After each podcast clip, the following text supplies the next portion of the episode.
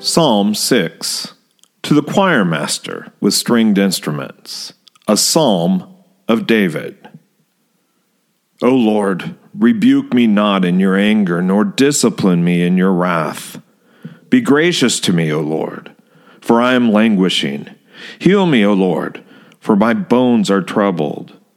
My soul also is greatly troubled. But you, O Lord, how long?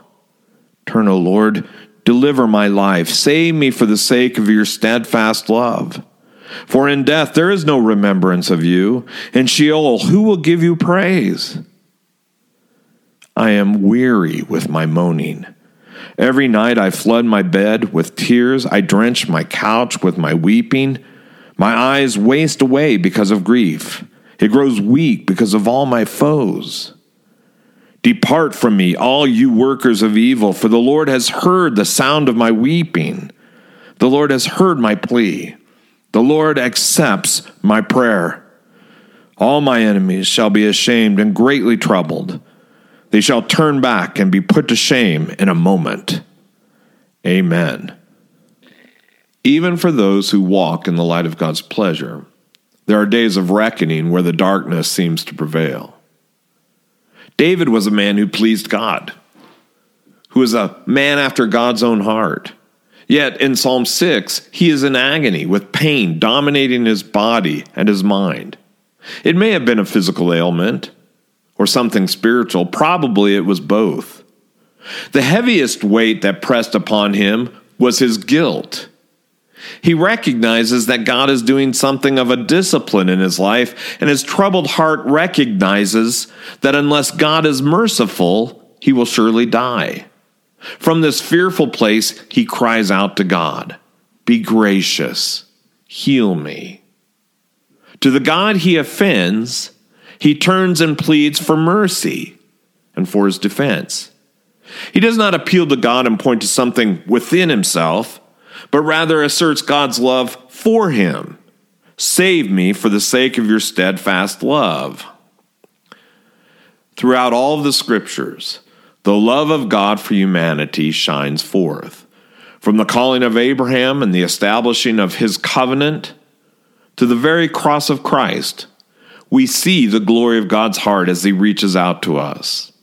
As a father for his children, he calls us to a life worthy of our creation. So David prays, and God hears Depart from me, you workers of iniquity, for the Lord has heard. It is a common happening amongst loving fathers and their children that when a wayward son or daughter approaches their dad with regret, they receive grace.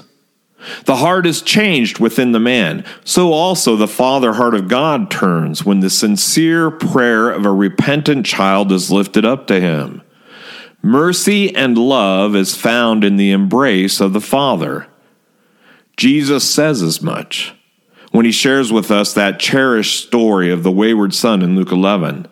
The son had done all he could do to hurt and offend the father.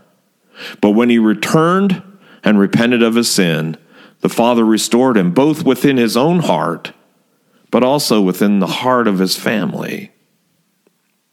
David ends his prayer in Psalm 6 with a confession of faith The Lord accepts my plea, the Lord accepts my prayer.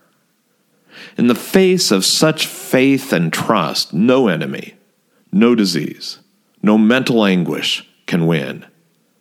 They will all flee in shame.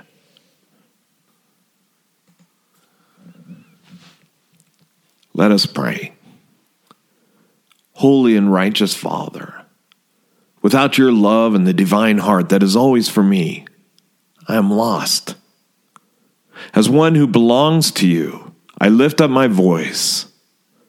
Do not delay, but be quick in your mercy.